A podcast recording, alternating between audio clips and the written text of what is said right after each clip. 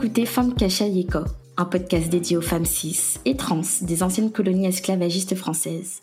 Je m'appelle Mélissa Marival, je suis guadeloupéenne, féministe décoloniale et militante indépendantiste. Et aujourd'hui, je souhaite interroger sous l'œil attentif de la psychologie la notion de l'identité. En compagnie de mon invité Coralie, nous interrogerons l'identité, celle de notre communauté, la nôtre, afin de mieux nous comprendre. Puisque je cite, je pars du postulat que le groupe militant permet la restauration d'une identité fragilisée. Bonjour Coralie, comment vas-tu? Bonjour Mélissa, je vais bien, merci. Et toi? Ben ça va, merci. Euh, l'été a enfin pris, euh, pris forme ici, donc euh, tout va bien. Ah ben oui, nous aussi. Ben écoute, merci de m'avoir invité sur le podcast de Femmes Cachayicole. Je trouve que je le trouve très intéressant de point de vue des thèmes qui y sont abordés et de la diversité des intervenants. Et je salue également tous les auditeurs qui écoutent le podcast. ben, je suis sûre que euh, que c'est apprécié aussi euh, ta présence. En tout cas, je l'apprécie beaucoup et je te remercie de consacrer du temps et euh, cette conversation parler en fait de quelque chose qui nous tient à cœur, l'identité.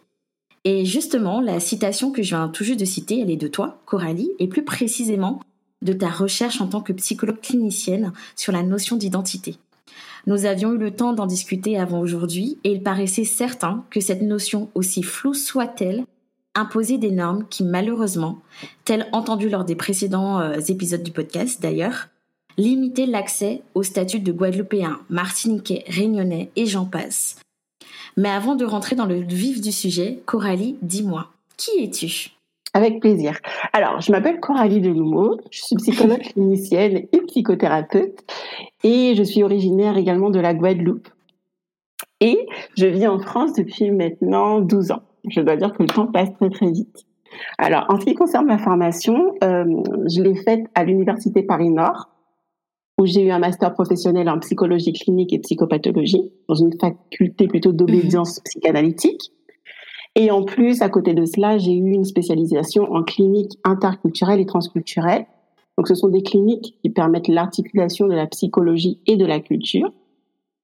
Et ces cliniques partent du postulat d'une universalité, universalité pardon, euh, du psychisme humain et que finalement la culture viendrait apporter euh, des spécificités euh, de par les différentes logiques culturelles. Et il faut dire que mm. ces disciplines, voilà, l'interculturel et le transculturel, sont au carrefour de plusieurs autres, telles que l'anthropologie, euh, la psychanalyse que j'ai citée tout à l'heure, la psychiatrie, la psychologie et aussi euh, la linguistique.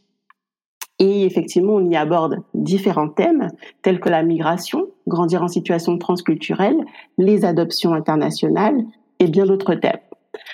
Et sans pour, euh, bien entendu, je mets toujours euh, des guillemets, sans pour autant essentialiser le patient par sa culture. À côté de cela également, je travaille mhm. en tant que psychologue dans un centre municipal de santé à destination euh, d'adolescents et de jeunes adultes pour rendre accessible dans un premier temps la santé mentale et de les, de les accompagner sur diverses problématiques qu'ils rencontreraient. Et en même temps, je suis dans le lancement de mon cabinet Psy Culture pour un accompagnement en libéral. Waouh, vrai, c'est tellement de projets. Et en même temps, euh, c'est marrant puisque ce que tu viens de citer euh, sur euh, justement l'adoption, la migration, c'est aussi des sujets qu'on a pu aborder. Donc, je trouve ça assez pertinent de voir que ce sont aussi des thèmes qui touchent à ce que tu fais et que ton projet, d'ailleurs, d'ailleurs, accessibilité à la santé mentale, faut qu'on en parle. je pense que c'est quelque chose qu'on va pouvoir faire aujourd'hui. Exactement. Peut-être c'est le mythe de, ou peut-être que c'est la réalité, tu, tu me diras. Euh, mais c'est vrai que l'accès à la santé mentale ou le questionnement autour de la santé mentale n'est pas quelque chose que l'on fait, nous, aux Antilles, en tout cas antillais ou domiens et domiennes. Ce n'est pas quelque chose dont on se préoccupe, ou on a le luxe de pouvoir se préoccuper. Je ne sais pas. C'est vraiment très important. Après, je pense que c'est, comme tu l'as dit, une question de hiérarchie. Euh, certainement, euh, beaucoup de personnes se disent que c'est pour les Occidentaux, pour les Européens, ce genre de questions. Euh, mm. Après, comme on l'a dit, c'est vraiment une question de hiérarchie. Et euh, quand on est trop occupé euh, sur des questions sociales, sur des questions politiques, bien entendu, la santé mentale vient toujours en arrière-plan. Mais heureusement, je dis qu'avec toute la promotion qui se fait autour de la santé mentale, les choses bougent et les choses avancent et on reconnaît enfin euh, que nous avons un esprit et que cet esprit, il faut en prendre soin. Tout à fait. Je vois beaucoup plus de Guadeloupéennes, petit aparté, en tout cas de femmes euh, qui euh, sont psychologues ou euh, psychiatres, mince. Pédopsychiatres la pédopsychiatre. Oui, et je trouve que je vois beaucoup plus de femmes. Alors, je sais pas si toujours les femmes dans les premiers champs de bataille. Enfin bon, on s'éloigne. Ça me permet en tout cas de, de me lancer sur cette première question, euh, puisqu'en effet, étant donné que ton, euh, ton travail et ton projet sur le long terme touchent à beaucoup de notions, revient toujours la question de l'identité finalement, puisque quand on parle de l'esprit, on parle des individus, on parle de leur identité et ce moi qu'ils peuvent avoir de très conflictuel, donc avec euh, eux-mêmes, avec les autres, mais ça revient toujours à comment l'identité est perçue et comment on se voit au travers de cette identité. Et pour toi, finalement, qu'est-ce que l'identité? Alors, donc avant ça, je vais euh, parler de, façon un peu plus personnelle et vraiment à cœur mhm. ouvert. Donc, c'est vrai que dans, tout, dans tout mon parcours pardon, euh, universitaire, euh, ces questions m'ont vraiment, c'est vraiment des questions qui ont été vraiment importantes pour moi. Et elles ont un intérêt, pourquoi? Parce que déjà, premièrement, ma formation était inexistante en Guadeloupe. Jusque-là, apparemment, les choses commencent à mhm. bouger. Donc, c'est une formation qui n'existe pas euh, initialement euh, en Guadeloupe. Et donc, je suis arrivée en France dans le cadre de la continuité territoriale. Et par le biais de mes études, j'ai bien entendu euh, entendu parler du BIMIDUM euh, par le biais d'une mémoire d'une d'une camarade. Et cette expérience migratoire m'a fait me rendre compte de l'importance de pouvoir se définir. Parce que tel cas, si ce n'est pas moi qui le fais, c'est les autres qui auraient tendance à le faire. Et pour moi, finalement, c'est voilà. Ouais. c'est comme ça. Et effectivement, j'ai été confrontée euh, à mon identité d'étudiante, mon identité de femme, mon identité de femme noire, mon identité effectivement d'enfant qui quitte le nid, si on peut dire les choses ainsi. Donc finalement, il y avait toute une réorganisation qui se mettait en place à ce moment-là. Et euh, aussi, j'ai eu ce sentiment d'être une espèce d'ambassadrice pour mon peuple d'avoir une, euh, euh, une représentativité pour mm. aller au-delà de certains préjugés.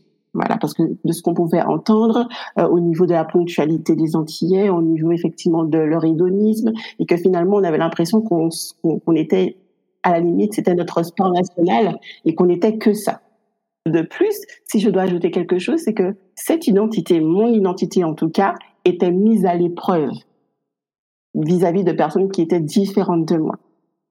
Et bien que ce soit, euh, pour moi, je suis tout à fait au fait de cela et je, pense qu'avec du recul, c'était une richesse et que cela m'a permis de m'aiguiser et de pouvoir asseoir qui je suis et qui je veux être, surtout. Donc ça, c'est vraiment pour ma, euh, pour ma hum, présentation.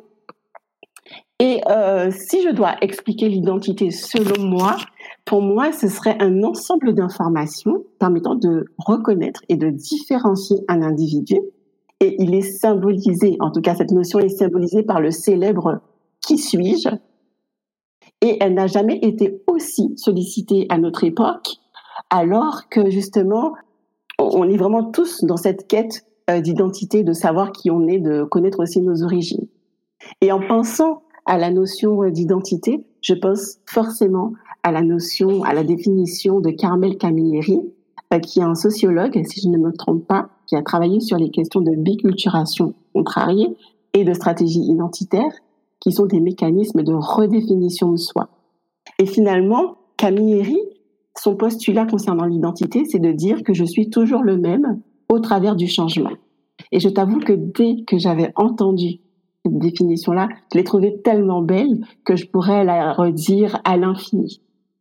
Pour définir enfin l'identité, il faut préciser qu'il s'agit d'un processus et non d'un état. C'est-à-dire que finalement, on intègre euh, de l'ancien dans de l'existant, de l'ancien dans, du nouveau. Et pour certaines personnes, ça ne sera pas forcément aisé euh, de travailler sur cette question d'identité parce qu'il peut y avoir aussi des chocs. Et finalement, accepter euh, du nouveau peut être très destructeur pour une personne. Et aussi, euh, sur cette redéfinition de nous-mêmes, on va mettre en place des stratégies, comme je le disais tout à l'heure, des stratégies identitaires. Soit effectivement, on va partir du côté de l'assimilation, de l'intégration, ou encore du repli sur soi. Mhm. Et on remarque que certaines personnes, finalement, qui ont du mal avec euh, cette réorganisation, cette négociation de l'identité peut être vécue comme étant violente. Donc effectivement, il faut avoir euh, un certain bagage pour pouvoir faire face à tout cela. Mm-hmm. Et finalement, ces personnes-là vont opter pour des choses qui leur permettent justement pour garder le moi intact ou suffisamment intact ma question et ta réponse ont donné lieu à plusieurs questions. Euh, déjà, je voulais aussi souligner le, le, le, fait, ou en tout cas, du coup, euh, bon, j'ai tendance à dire j'ai une question et puis après c'est un commentaire. Euh, mais dans ce cas-là, quand tu dis, euh, il y a quelque chose qui était très pertinent quand tu as dit euh, ma position quand tu parlais de ton expérience personnelle et que tu avais donc ta position de, de femme, femme noire, ambassadrice aussi euh, de la Guadeloupe. Euh, quelque part, en fait, il y a énormément de représentations et de clichés qui viennent avec la perception de ton identité. Et ce qui est vraiment difficile dans la question de qui suis-je, qui est en fait une question qu'on se pose, je pense, euh, du moment qu'on pense, finalement, du moment qu'on peut se représenter comme être pensant, la question de qui suis-je est vraiment dure c'est qu'une identité est toujours faite de clichés, de stéréotypes avant même d'être le processus initial d'un individu. Dans le sens où une identité, avant même de comprendre qui je, qui je suis, qui je suis, je, quand je vais vouloir me rattacher à cette, à cette identité, je vais devoir d'abord me rattacher à des stéréotypes. Et en même temps, je suis toujours le même au travers du changement, c'est ça qu'il dit? Oui. Oui. C'est ça? C'est super beau, mais je me demande si en pratique comment c'est comment on peut parce que c'est dur d'être toujours le même au travers du changement parce que justement l'identité est un processus. Je sais pas si. Mais c'est-à-dire que. Ouais. je vois bien ce que tu, tu veux dire. Mais en fait, c'est vraiment tous les ajouts qu'il peut y avoir. C'est-à-dire qu'on a toujours cette impression de perte. Et euh, on a toujours cette impression de perte. Et c'est un petit peu de la même chose concernant notre culture c'est parce qu'on voit pas les choses. C'est-à-dire que à partir du moment où on définit les choses, on a l'impression de les figer. Et c'est vraiment ce qui concerne l'identité. On a du mal finalement à, donner à l'autre finalement quelque chose qui nous appartiendrait, parce que dès lors qu'on le lui donne, ça nous échappe. Et c'est vraiment ce qui est difficile. C'est comme par exemple, j'entends plein de personnes qui peuvent dire ah euh, je vais retourner euh, au pays, euh, quel qu'elle soit, mais ah, le pays a changé, il est plus pareil. Comme si effectivement il y avait un arrêt sur image pour les gens qui sont au pays et que pour nous effectivement on avait changé, on avait changé de point de vue et que pour eux effectivement il y avait cet arrêt sur image. Mais parce qu'on est vraiment dans la menace, dans la menace vraiment du changement. Et finalement c'est quelque chose qui, qui peut être vécu difficilement, mais ça ne veut pas pour autant dire qu'on n'a pas changé, mmh. qu'on n'a pas mûri, mais que l'identité qui est au fond de nous-mêmes, notre moi profond, reste toujours le même. On peut rester effectivement fidèle à soi-même, même si on a changé de point de vue. Et euh, pour finir sur la question des clichés et des stéréotypes, finalement on est aussi dans un environnement et ça il faut pas l'oublier c'est-à-dire que on se construit premièrement en s'identifiant aux autres et en se distinguant des autres. Donc ce sont vraiment les deux facettes sur lesquelles on se construit. Et des fois, je me suis rendu compte que pour certains, certains patients, on était attaché aussi euh, à certains stéréotypes. Même si d'un côté, on les, on, les combat, mais d'un autre côté, on est bizarrement attaché à, à ceux-là parce que finalement, on les a toujours connus faut pas le prendre de façon fataliste, mm. c'est comme ça. C'est comme par exemple, on, on, on, débattait sur la question de la sadisation du corps féminin noir ou du corps féminin antillais, sur les femmes euh, qui sont euh, euh, qui sont adulées entre guillemets pour leur corps. Et finalement, c'est quelque chose qui peut être très réducteur et ça, on, est d'accord là-dessus. Mais d'un autre côté, on a peur finalement de perdre à la limite les entre guillemets hein, les privilèges que pourrait donner euh, ce genre de stéréotypes et à s'en séparer. Donc finalement, on avance avec une certaine ambivalence concernant ce sujet. Alors ce que tu ce que tu disais justement précédemment sur la peur du changement et sur la peur en fait de cette identité euh, figée, en fait qu'on voudrait rester figée plutôt, euh, je me demande si c'est pas juste une stratégie identitaire, une stratégie en fait de la de la de la préservation d'une identité connue justement sous des stéréotypes, sous en fait des anecdotes et sous des vérités générales, comme le fait que en effet, la, phrase euh, je reviens au pays, mais c'est plus la même chose, ça a changé. Et en fait, c'est assez intéressant parce que j'ai avec euh, n'importe qui et moi-même, euh, bien évidemment, c'est tout à fait, c'est tout à fait humain de, de, constater le changement et d'en avoir peur. et c'est vrai que quand je rentre en Guadeloupe avec mes proches ou moi-même, je peux me dire ah mais j'apprécie pas forcément ce qui se passe parce que c'est plus la même chose, je me ressens plus la même chose. Et petite question. Est-ce que cette peur du changement, en tout cas pour les personnes, euh, finalement les, personnes euh, des anciennes colonies esclavagistes, est-ce que pour nous le changement ne serait pas beaucoup trop rapide dans le sens où même l'existence de notre identité étant, jeune, l'existence en fait de ces stéréotypes étant plutôt jeune ou plutôt euh, moderne, contemporaine, j'ai envie de dire, est-ce qu'en fait finalement on n'arrive pas à évoluer en même temps que voudrait euh, l'évolution de notre propre euh, de notre propre moi en fait. C'est-à-dire que euh, moi en tant que guadeloupéenne, peut-être la raison pour laquelle je suis très souvent vue comme une comme pas guadeloupéenne, c'est le fait que je rentre pas dans ces carcans, je ne rentre pas dans ces stéréotypes ni dans de ce qu'on voudrait qu'une guadeloupéenne soit. Et très souvent, quand je pose la question, mais pourquoi On me dit, ben, euh, c'est à cause de tes tatous, c'est la façon dont tu t'exprimes, c'est la façon dont tu parles qui ne colle pas avec ce qu'on attendrait ou ce qu'on voudrait que tu sois euh, en Guadeloupe. C'est ça qui pour moi est vraiment dur, c'est de me rendre compte que je veux évoluer, mais ne pas, euh, mais ne pas perdre mon identité de Guadeloupéenne que que l'autre finalement me retire très facilement en fait. Et je me demande si c'est pas parce que on est plutôt un jeune peuple Mm. Et que la perte, en fait, de ses repères, euh, je sais pas. Mais moi, je me dis que pour, je mettrais vraiment en, travaillant sur cette notion d'identité, je la mets pas au même niveau, mais je me dis qu'il y a quand même des similitudes entre l'identité et la notion de culture. Où effectivement, je rappelle mm-hmm. que ce sont des, des, des, concepts qui sont très complexes. Donc, premièrement, c'est très complexe. Deuxièmement, ce sont des, euh, des concepts qui sont également euh, dynamiques, c'est-à-dire qu'ils sont voués à changer. Et ce que tu as dit est vraiment très important. C'est vrai que c'est une identité qui est jeune, c'est-à-dire qu'on a une construction qui est jeune, mais pour, j'irais même jusqu'à dire que pour qu'une culture soit vivante et reste vivante, il faut justement qu'elle puisse pouvoir euh, bouger. Il faut qu'elle puisse euh, s'adapter, il faut qu'elle puisse être influencée. Ça, c'est indéniable. Parce que maintenant, avec ce qu'on appelle euh, la mondialisation, qui à la fois peut faire peur et à la fois peut servir également, où il y a un abaissement des frontières, mm-hmm. où effectivement on tout va beaucoup plus vite, j'imagine qu'effectivement qu'il faut pouvoir s'adapter. Et ce qui est très important, c'est que aussi on est euh, on est un peuple et plusieurs peuples à, la fois.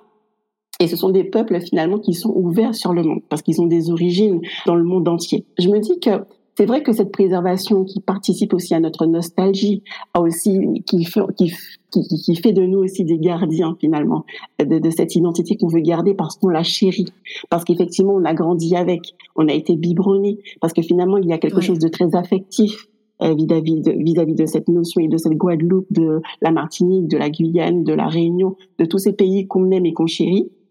Donc, c'est normal qu'il y ait cette peur euh, qui soit là, mais je me dis que de toute façon, elles sont vouées à changer parce que finalement, c'est le processus normal en fait de toute culture et de toute identité. Ça me rappelle exactement ce qui a pu être dit aux États-Unis euh, quand euh, les mouvements en fait euh, euh, que ce soit afro-descendants ou afro-américains, qui voulaient finalement qu'on reconnaisse qu'être noir aux États-Unis ne, ne, signifie pas une seule chose, et que la culture afro-américaine est aussi euh, différente euh, que qu'est l'identité des, des, des personnes qui habitent en fait cette culture. Et je pense que en Guadeloupe, par exemple, c'est ce qui est en train de se passer. On voit, on voit des, une Guadeloupe différente parce qu'on a tous finalement un, un parcours mm. de vie plutôt semble similaire dans le ah. sens où euh, l'arrivée la mise en esclavage de euh, des Africains, euh, la, la, le, les, les travailleurs engagés par la suite, il y a en fait cette ce cycle de violence qui, qui s'est répété en fait pendant des années, euh, même durant les années 60, 70 avec les, les temps, euh, les mouvements décoloniaux, pardon il y a toujours eu en fait ce cycle de, de violence. Et en fait on a on s'est rendu compte qu'on avait à peu près on était tous un peu dans la même merde j'ai envie de dire. On était vraiment tous exactement enfin on était tous au même pied. C'est-à-dire on était des individus déracinés. Et, euh, qui essayaient et qui essayent toujours à l'heure actuelle en fait de de trouver une, un socle commun pour tout le monde dans, encore une fois, dans cette histoire de peur de l'identité, c'est la peur de que ce socle si fin euh, et si finalement euh, fragile en fait puisse se détruire. Euh, c'est peut-être finalement ce que tu as appelé l'identité fragilisée. Bien entendu. Et moi, je dirais même que cette identité, elle est forte au contraire, parce que même si c'est vrai qu'on on, distingue, je, je, je, dirais ça, on distingue vraiment des, des, des pans de fragilité, et, c'est tout à fait normal au vu effectivement de l'histoire. Mais je le dis quand même avec toute la réponse qu'il y a eu, avec euh, euh, tous les acteurs en tout cas qui ont participé à l'établissement de cette société, il fallait le faire et c'était pas gagné. Et finalement, je pense que on, a réussi à construire quelque chose. Donc, euh, c'était ce que je voulais rajouter. Je vais rebondir un petit peu sur euh, euh ta citation, en tout cas ce, ce que tu évoquais comme étant une identité fragilisée. Je ne sais pas si tu pourrais expliquer ce que tu entendais par là.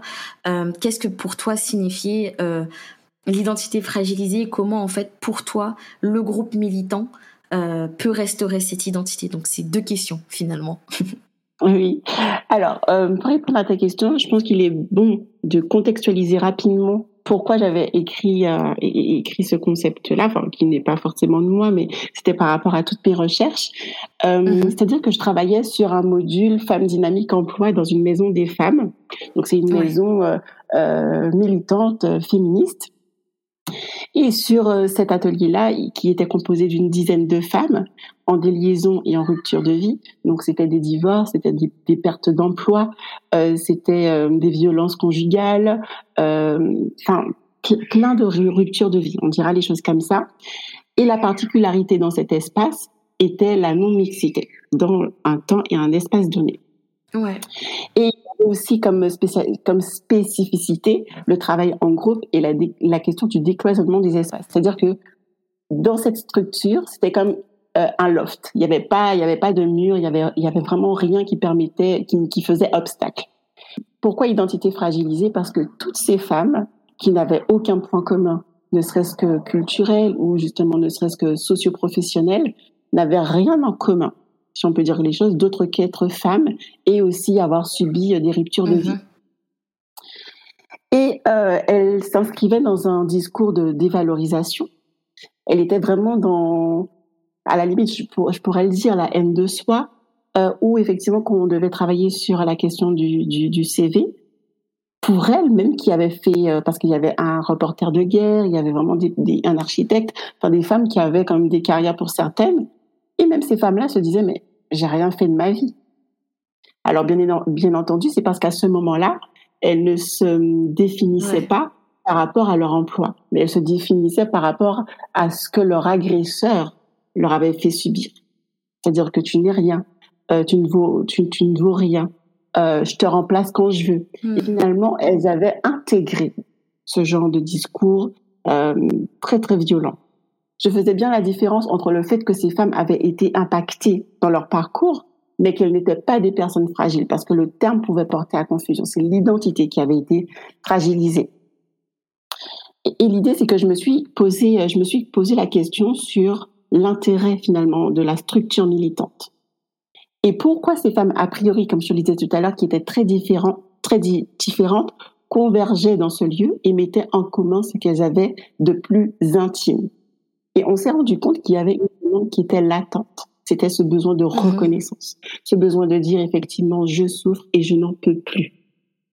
C'est ce que le groupe a pu apporter et en tout cas ce, cet entre-soi à ce moment donné, ça a permis justement à ces femmes-là d'entendre de la part de d'autres personnes, d'autres personnes en tout cas qui, qui représentaient la structure militante, que votre voix est portée sur la scène politique votre voix, elle est portée sur la scène sociale. Parce que affaiblies parce qu'elles avaient vécu, elles n'avaient pas la possibilité de se dire. Et effectivement, par le biais de ce, de, ce groupe où on travaillait finalement sur l'insertion et aussi par le biais de la structure de façon beaucoup plus globale qui travaillait à porter leur voix au niveau social, ces femmes ont pu justement se sentir écoutées. Et le fait que le groupe, ou en tout cas le groupe militant, serve euh, de porte-voix à ces femmes-là, permet justement qu'elle puisse renouer euh, dans le plaisir d'exister et dans le plaisir de se définir comme étant elle-même tout simplement. à ce moment-là et dans le groupe, elles pouvaient dire, euh, euh, dire leur souffrance. Et ce groupe les protégeait aussi. On remarquait finalement la protection du groupe et, le soutien et l'étayage finalement euh, euh, du groupe et le fait de pouvoir entre guillemets hein, alléger alléger leur souffrance. Et euh, ça m'a fait penser aussi par la suite au mouvement au mouvement NAPI. On regarde effectivement que les mécanismes sont un peu les mêmes et que finalement le groupe militant vient prendre une partie euh, qui est fragilisé, injurié, euh, pour lequel on a un désamour. Et justement, à partir de là, va s'opérer une tentative de réappropriation. Donc, c'est-à-dire que le corps lui-même devient politique, un objet politique, un objet qui est mis en avant.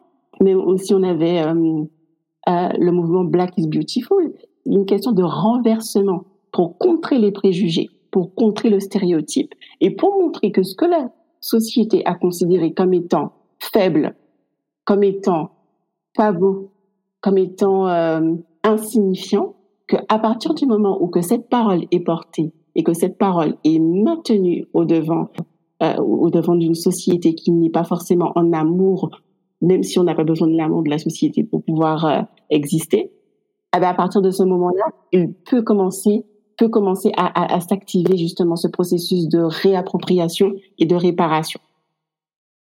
Et dans le contexte, euh, par exemple, étant, donné qu'on est toutes les deux guadeloupéennes, qu'est-ce que tu penses de ce, du groupe, des groupes méditants, que ce soit des coloniaux, des groupes féministes, des coloniaux, puisqu'on en voit de plus en plus maintenant. par exemple, des mouvements aussi pour, pour en fait avoir accès à l'eau. Enfin, tous ces tous ces mouvements militants écologistes, euh, territoriales, féministes, décoloniaux, politisés en fait. Et qu'est-ce que tu qu'est-ce que tu vois de ça en Guadeloupe? Mais moi, je pense aussi que finalement, euh, je, me dis qu'on est quand même des départements extraterritoriaux. Mm-hmm. Et le truc, c'est qu'il y avait une politique qui, une politique euh, métropolitaine Enfin, c'est-à-dire, c'est comme si on voulait nous habiller avec un vêtement qui n'était pas notre taille. Voilà, pour dire les choses comme ça.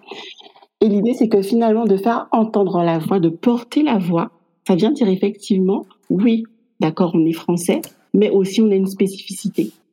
Et entendez notre voix finalement, parce qu'on existe. Et ça, c'est vraiment très important. Et ça a été incarné par certaines figures qui se sont levées. Il y a toujours des leaders, effectivement, dans les mouvements de groupe, qui justement portent la voix et on remarque effectivement que d'autres personnes se lèvent euh, à leur tour. Parce que aussi, on avait intégré aussi qu'on devait rester à notre place. Quand tu entendais, euh, enfin, estime-toi heureux. Enfin, vous avez des écoles, vous avez des routes. Euh, vous avez une carte d'identité française. Voilà. voilà. estimez-vous heureux. Ouais. Et que l'idée, c'est que là, finalement, on vient poser quelque chose. Et là, je pense que pour moi, ce sont vraiment des, des, ce sont vraiment des mouvements qui sont importants. C'est-à-dire que je suis bien consciente que tout le monde ne pourra pas l'incarner, mais que heureusement que ces, ces mouvements euh, existent pour que les choses puissent avancer. Dans les, dans les épisodes que j'ai pu avoir avec euh, mes autres intervenantes, euh, on remarque à chaque fois que la réappropriation de l'identité ou le questionnement de l'identité part toujours d'un constat individuel. D'individu à individu, on va se poser des questions. Et c'est peut-être quand tu dis qu'on a essayé de nous forcer à mettre un, un vêtement qui n'était pas à notre taille, dans, dans, dans la continuité de cette métaphore, c'est vraiment nous dire en fait, ben il est bon le vêtement, il est même s'il n'est pas à ta taille, il est bon. Euh, on va toujours nous rassurer que malgré que ce vêtement ne, ne nous aille pas, qu'il nous fera du bien sur le long terme ou euh, qu'on verra que euh, si on perd des si on perd je sais pas si on prend des kilos ou on en perd on pourra euh, rentrer dans ce vêtement comment l'assimilation française en fait toujours vu, puisque le terme de créole a, été euh, dans les premiers temps euh, dégagé en fait de, la langue française pour bien faire l'aparté entre français de France et créole euh, des colonies. On a attendu, je pense, très longtemps. On a beaucoup aimé cette mère patrie, cette France, la mère patrie. Et je pense que dans la désillusion d'individus, en fait, ces groupes aussi militants se sont retrouvés et avec eux l'identité. Et comment en fait l'identité ne peut pas être perçue par quelqu'un qui bah, depuis toujours nous, nous méconnaît en fait nous négationne. C'est ça exactement. Moi, je suis tout à fait, fait d'accord. Et comme tu disais c'était vraiment la prise de conscience d'une personne qui parlait avec une autre personne, et cela permet à des personnes isolées de communiquer entre elles et de sortir de leur solitude, en entendant mm-hmm. finalement que l'autre vit et constate la même chose que moi. Donc finalement, on est désormais plus, euh, on est désormais plus seul, tout simplement. Et je pense que c'est là, c'est de là que vient la force parce que mmh, c'est de la et je pense qu'il faut, il faut le souligner effectivement. Mais c'est ce, euh, c'est vraiment ce que m'a montré le, depuis le, début de cette saison. Euh, de, m'adresser en fait à des personnes euh, oubliées des discours ou exclues des discours en fait comment l'identité lorsqu'elle est elle perçue et modérée parce que finalement c'est de la modération euh, comment en fait quand elle est modérée par les autres énormément d'individus sont laissés pour compte et, ne sont pas inclus dans cette identité. Et ce qui est vraiment dur, c'est que avec notre histoire, comment il est difficile lorsqu'on n'est pas inclus dans ce discours, alors même qu'il a pour vocation être créole, selon moi, a vocation à être inclusif. On est créole veut, veut tellement tout et rien dire qu'on est voué à être inclusif. Mais le fait d'avoir été toujours négationné dans notre identité propre nous a mis en fait sur le fait que pour nous conserver ou pour essayer de conserver cette partie qu'on a qu'on arrivait à appréhender de nous-mêmes, c'est de mettre des barrières, c'est de dire en fait qui est guadeloupéen ou qui ne l'est pas. Dans, dans tout ce questionnement, dans toutes ces expériences en fait, parce que que ce soit avec les intervenants ou les gens pour qui j'ai des retours, quand on n'a pas un accès à notre identité et quand cet accès est modéré par les autres, la, la, question de qui suis-je Ouais, elle devient, elle devient caduque. C'est c'est l'ouverture sur les traumas quoi. Genre déjà on sait pas qui on est on sait pas d'où on vient on a du mal à retracer notre euh, nos origines.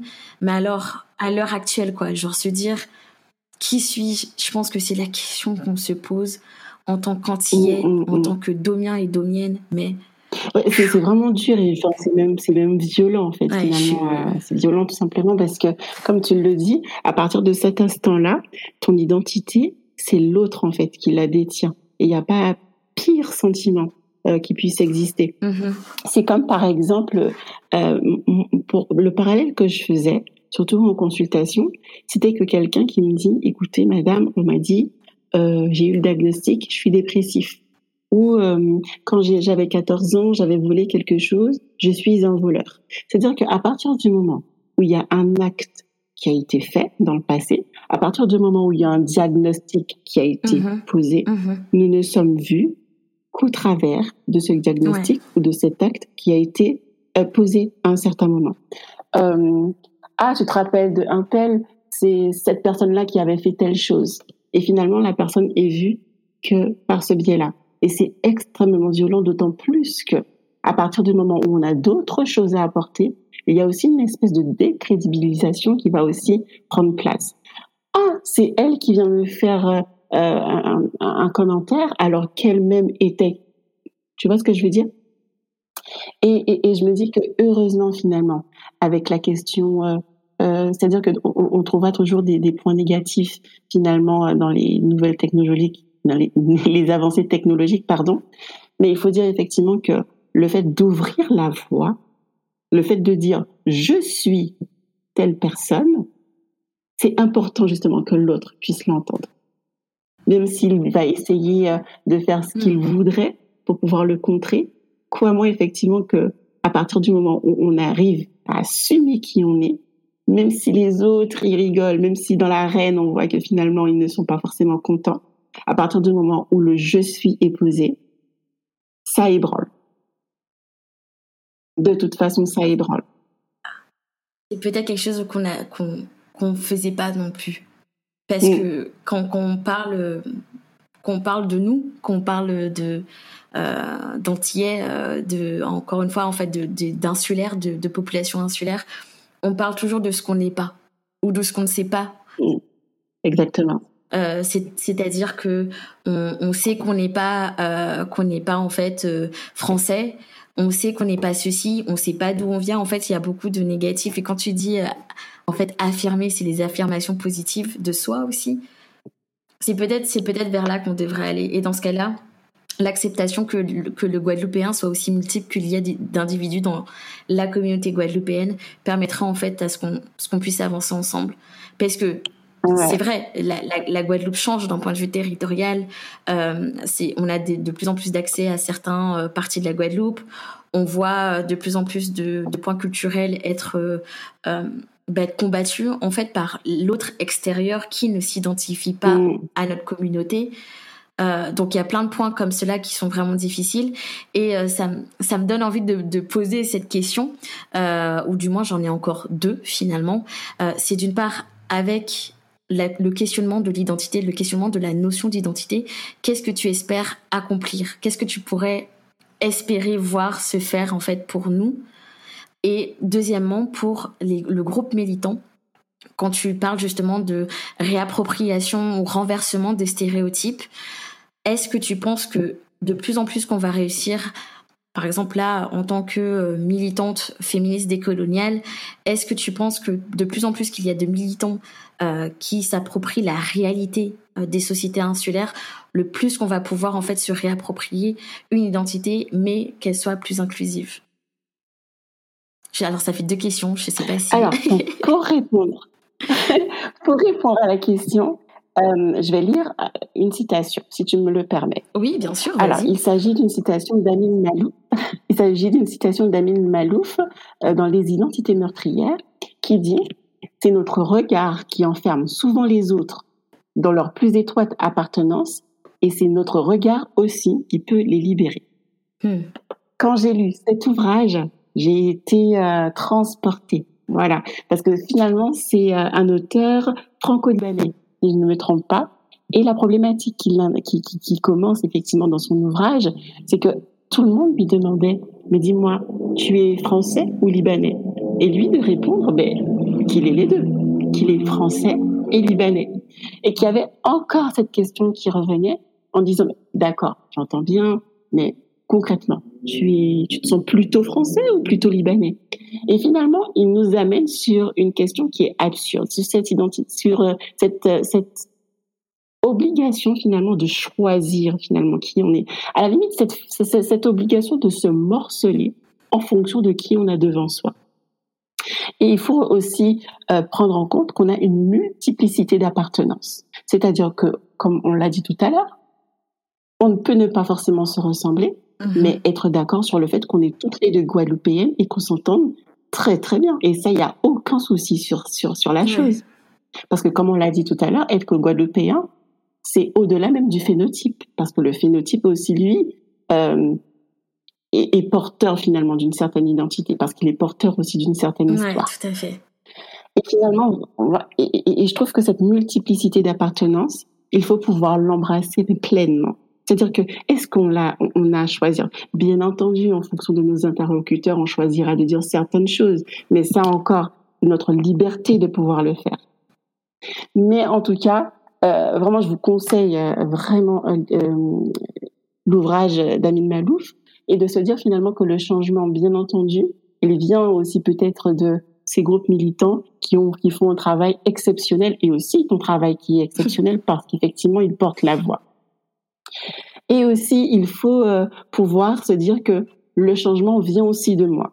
C'est-à-dire que c'est pas forcément l'autre qui doit changer, mais c'est aussi moi qui dois changer. Si effectivement le changement euh, est pertinent. Et à partir de ce moment-là, on n'attendra plus effectivement sur les autres, parce que celui aussi qui est leader, celui aussi qui est porte-voix, peut s'essouffler. Il peut aussi se fatiguer si finalement la charge de travail n'est que sur lui. Et ça, il faut l'entendre. Et euh, pour finir, euh, qu'est-ce que j'aimerais accomplir? Mais vraiment, euh, moi, je me suis toujours dit que si je partais, c'était pour mieux revenir entre guillemets et surtout pouvoir contribuer. Et vraiment pouvoir contribuer au niveau finalement de la santé mentale à côté finalement de mes collègues qui le font excessivement bien. Mais en tout cas ce que j'ai envie d'accomplir c'est de pouvoir porter tous ces questionnements-là euh, au niveau de la recherche universitaire, qui est vraiment quelque chose euh, que j'aime énormément, et de pouvoir aussi, si effectivement c'est mon rôle d'être une ambassadrice, eh ben écoute, d'être une ambassadrice pour euh, pour mon peuple, pour l'endroit où j'ai grandi. Parce qu'en plus, être ambassadrice pour, pour les Antilles et en même temps être psychologue clinicienne et psy... Alors, tu avais dit psychiatre, pardon, c'était ça? Psychologue clinicienne, psychothérapeute. les termes, ils sont toujours... enfin, du coup, en tant que, que en tant que psychologue clinicienne et psychothérapeute, c'est vrai que tu as même tu deviens l'ambassadrice en fait de l'accessibilité aussi à la santé mentale et comment en fait avoir accès à son identité, c'est aussi avoir accès à un état mental. Euh, j'ai envie de dire euh, euh, comment je pourrais dire ça, comment je pourrais le, dire, mais avoir une bonne santé mentale en fait. Et oui, de façon c'est pas évident lorsqu'on justement on fait partie de les ramifications coloniales, les ramifications esclavagistes, elles sont présentes. Et quand on parle d'identité, on parle souvent de ces, de ces deux choses, puisqu'elles nous, puisqu'elles nous définissent. Mais l'accès à la santé mentale et sur les questions identitaires, en fait, vont de soi, puisqu'en fait, on a, on, a des, on a des stratégies identitaires justement pour être résilient, pour continuer à survivre dans nos réalités. Et peut-être que la première chose qu'on pourrait faire, en, effet, c'est juste être dire bah, je suis guadeloupéenne. Exactement. Et pas attendre que l'autre euh, soit d'accord avec nous ou pas. Voilà, je suis. C'est vraiment euh, la question. Je suis. Le, Tout à fait. voilà. Tout à Mais en tout cas aussi, euh, oh, voilà, comme tu le disais, voilà, c'est vraiment, je suis contente. et aussi de, de, pouvoir ajouter qu'on n'est vraiment pas des êtres morcelés. Enfin, on a, c'est-à-dire que quand on parle, malheureusement, on parle de santé mentale, on fait vraiment le, la, la différence, mais c'est la santé avant tout, et que nous sommes des êtres corps, âme, esprit, et que finalement on ne doit pas se vivre de façon morcelée, mais pleinement. Ouais, tout à fait, tout à fait.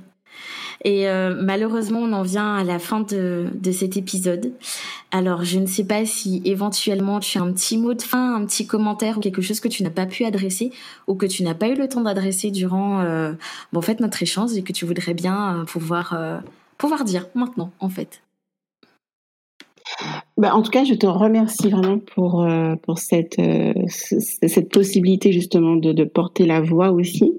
Euh, si je dois dire quelque chose en, en, en guise de conclusion, mm-hmm. c'est vraiment que j'ai vraiment la foi en fait. J'ai vraiment foi en, en, ce changement, ce changement pas pour remplacer ou pas parce que voilà, on va pas critiquer ce qui était avant nous parce que je me dis que finalement ils ont fait comme ils ont pu ouais. et que finalement charge à nous euh, de pouvoir prendre ce relais, ouais, ne pas leur enlever des mains en tout cas, mais de toujours garder euh, cette euh, cette harmonie en tout cas générationnelle et de pouvoir toujours être euh, créateur et être toujours finalement voilà dans cette créativité et de porter justement la Guadeloupe, la Martinique, la Guyane, la Réunion, les DOM et et, et, et tous ces pays en général. vraiment, j'ai foi finalement en cette cette construction et cette réappropriation euh, de l'identité. Bon, en tout cas, très euh, de très beaux, de très beaux mots de fin euh, pour cet épisode. Je tiens encore à te remercier énormément pour ta présence. J'ai trouvé ça très apaisant de t'avoir et de t'écouter et que nous ayons pu échanger sur en fait cette question difficile. Et j'espère en tout cas qu'on pourra se reparler ou qu'on pourra échanger à nouveau. J'ai hâte de voir aussi euh, bah, ton projet quand il va pouvoir se monter et surtout euh, du moment que tu rentres en Guadeloupe ou que tu euh, écris ou que tu en fait exprime ou porte tes sujets notamment sur les femmes puisque c'est aussi ton domaine de recherche des femmes, des enfants et l'identité finalement ton, sur ton peuple. Euh, je voudrais bien lire si tu me le permets. Ah, avec plaisir, avec plaisir. bah, dans ce cas-là, je te dis, euh, bah, je te dis à très bientôt. Je te souhaite une très bonne soirée. À bientôt, Mélisse. Oui, Merci beaucoup à toi aussi. Oui, et on se dit à très bientôt. À bientôt. Bonne continuation. Merci pareillement.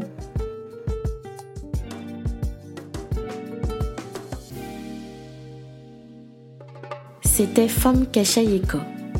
Le podcast est disponible sur toutes les plateformes d'écoute de podcast. Vous pouvez me retrouver sur Instagram, Facebook ou me contacter à gmail.com. Et petite nouvelle, le podcast a désormais un site web vous pouvez me retrouver donc sur femmekachayeko.com.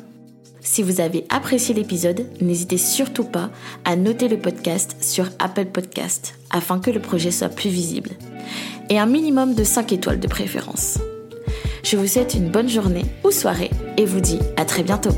Salut